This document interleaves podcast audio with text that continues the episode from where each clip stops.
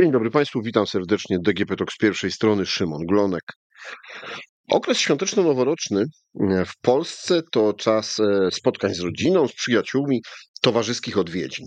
E, a przy okazji nieodłącznym towarzyszem tych spotkań jest alkohol.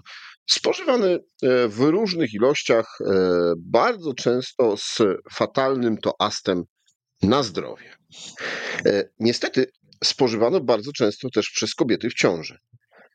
O konsekwencjach tak nieodpowiedzialnego zachowania porozmawiam dziś z psycholożką dr Teresą Szumiło, zaangażowaną w projekt Być rodzicem wielka sprawa. Dzień dobry pani doktor, witam. E, dzień dobry panu, dzień dobry państwu. E, pani doktor, akurat nagrywamy podcast w okresie świąteczno-noworocznym, y, ale w Polsce w ogóle jest bardzo duży problem e, z spożywaniem alkoholu przez kobiety w ciąży. Dlaczego to jest tak niebezpieczne? Rozumiemy, że mm, alkohol jest przede wszystkim teratogenem, y, czyli jest taką toksyną dla y, dziecka, które rozwija się w łonie matki. Wiele osób myśli, że on jest szkodliwy, może w jakoś tak już później, w końcówce ciąży, albo jak to dziecko jest już y, ukształtowane, albo jak zarodek jest zagnieżdżony, ale to jest nieprawda. Alkohol jest takim teratogenem, który uszkadza na poziomie komórkowym i dla osób, które są w, w okresie rozrodczym, on jest y, bardzo szkodliwy, bo może wpływać na materiał genetyczny. I mm, powszechnie się przyjęło, że my mówimy o kobietach w ciąży, żeby one nie piły, bo wtedy y, ta dawka alkoholu może stać się czynnikiem spustowym dla zaburzeń z grupy FASD, ale on jest równie ważny dla ojców, jak i dla matek, czy dla przyszłych ojców i dla przyszłych matek. To myślę o tym warto powiedzieć. W takim razie, czemu jest tak ważny dla przyszłych ojców? Tak jak powiedziałam, alkohol jest teratogenem, czyli jest y, toksyną, która y, wpływa y, na rozwój człowieka, w tym wpływa na materiał genetyczny, z którego ten człowiek powstaje. A póki co no, do zapłodnienia dochodzi dzięki ojcom i matkom razem. No i ważne jest to, jaki jest stan komórki jajowej i jaki jest stan plemników.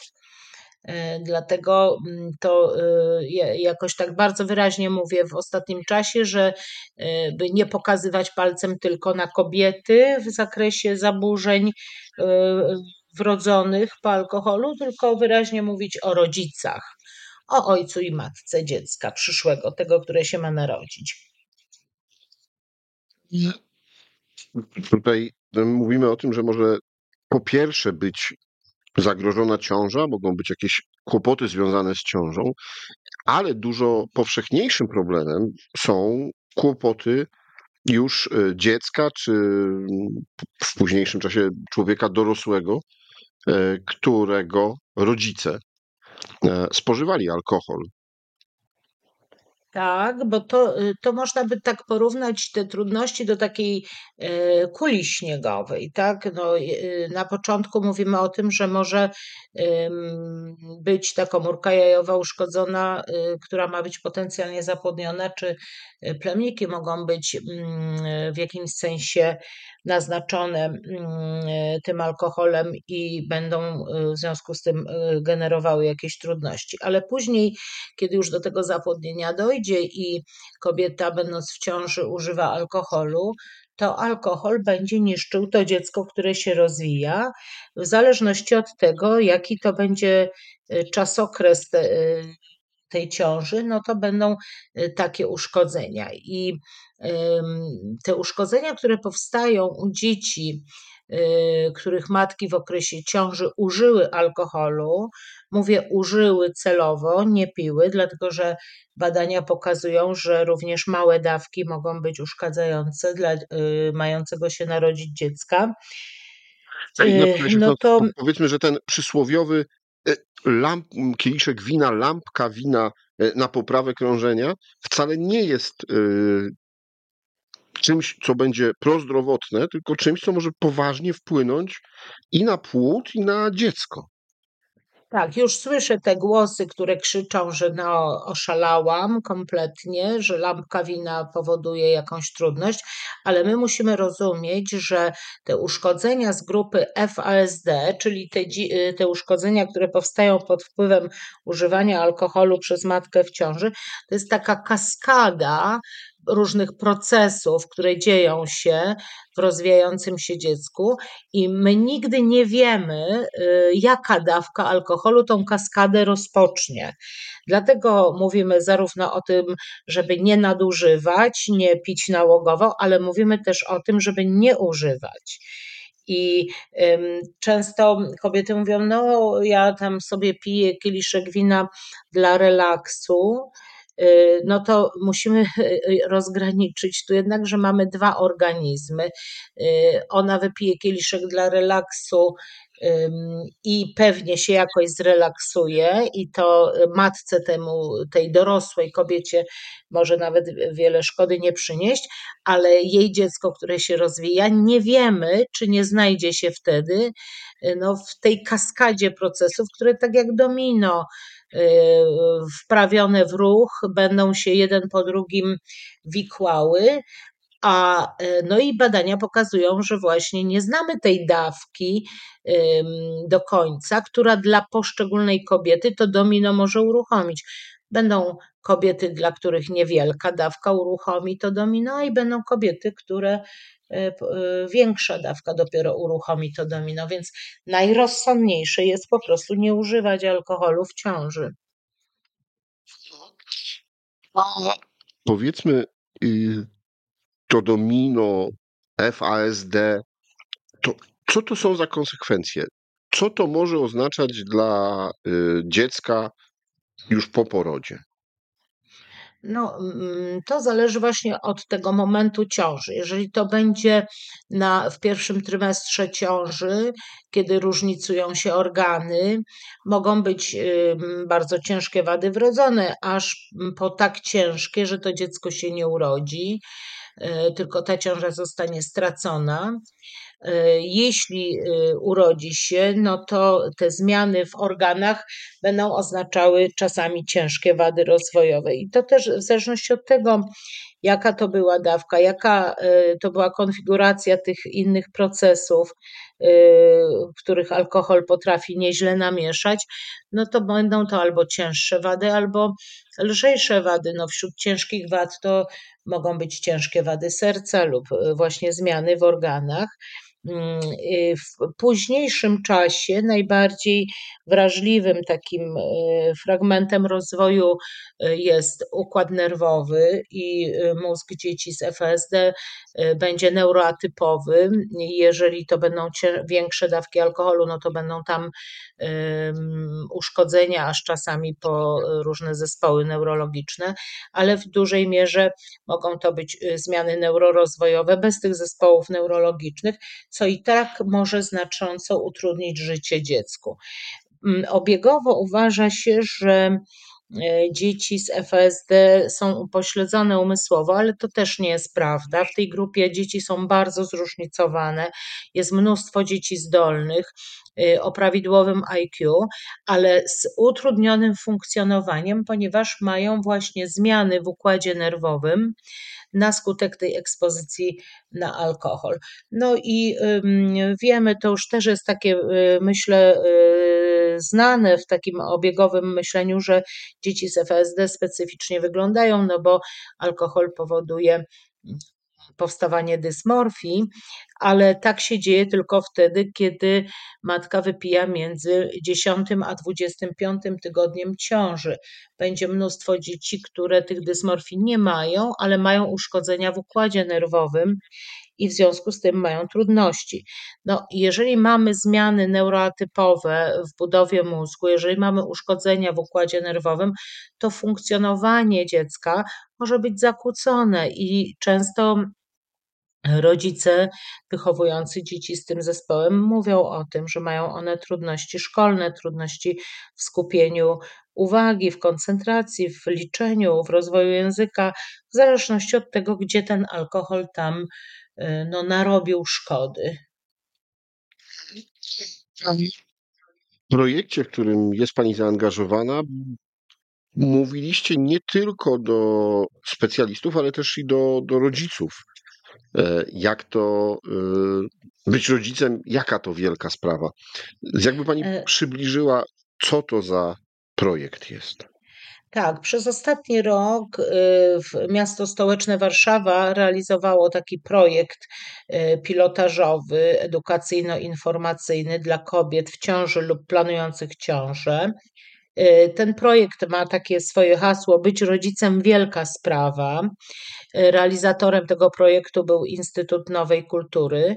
I mm, to był bardzo taki, powiedziałabym, szeroka kampania edukacyjna, ponieważ y, przeszkolono 180 specjalistów y, z terenu miasta stołecznego Warszawy. Zostały przygotowane y, materiały edukacyjne, a także billboardy w mieście, które były mm, w komunikacji miejskiej czy mm, na billboardach rozwieszane dotyczące e, tego e, problemu.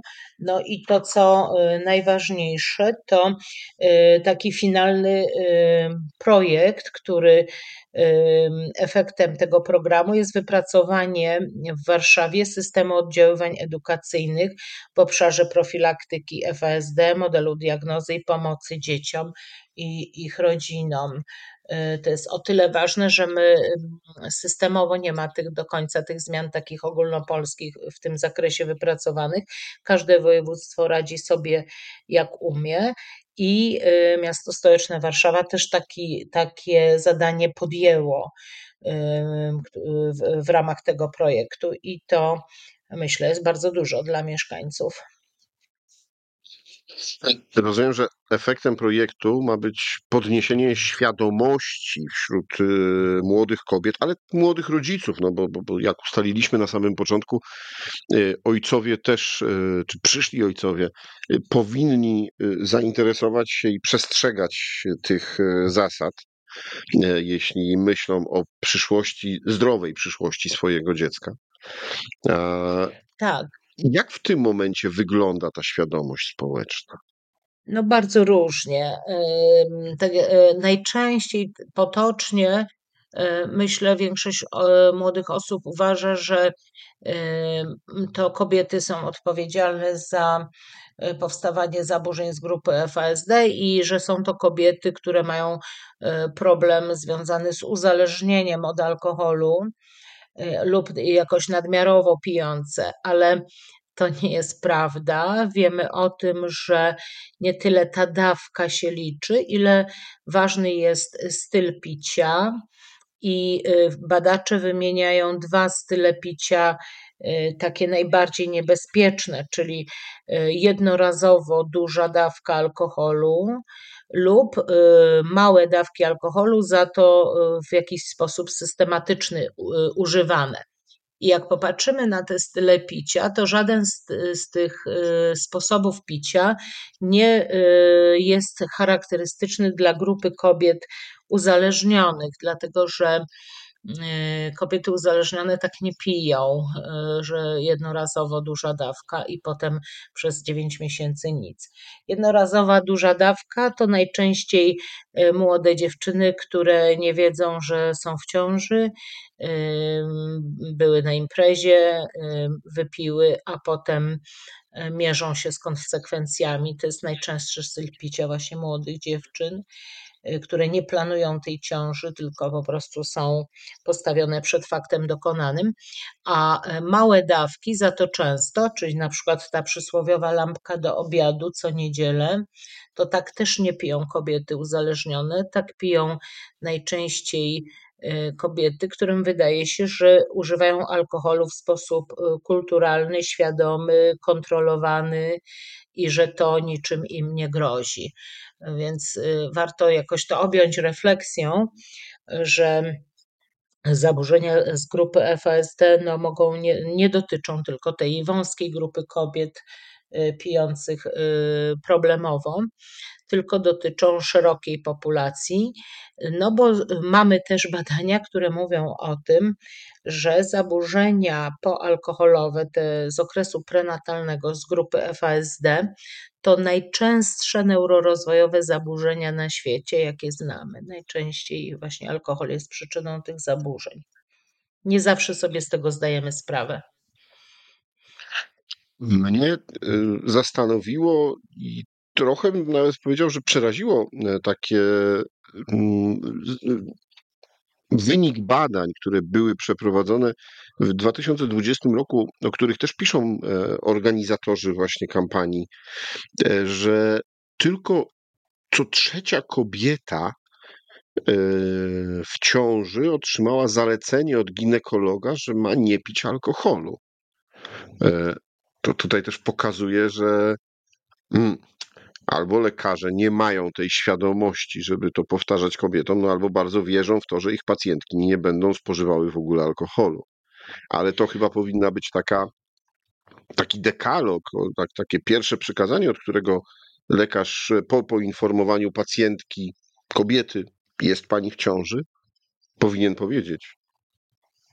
Tak, to jest bardzo ważne, dlatego że y, w naszym społeczeństwie jest duże przyzwolenie na używanie alkoholu. On nam towarzyszy y, przy różnych okazjach. Niektórzy będą świętowali to, że są w ciąży, na przykład lampką wina, więc warto powiedzieć zawsze e, i uświadamiać kobiety, że e, alkohol nawet w małych dawkach może być szkodliwy dla dziecka.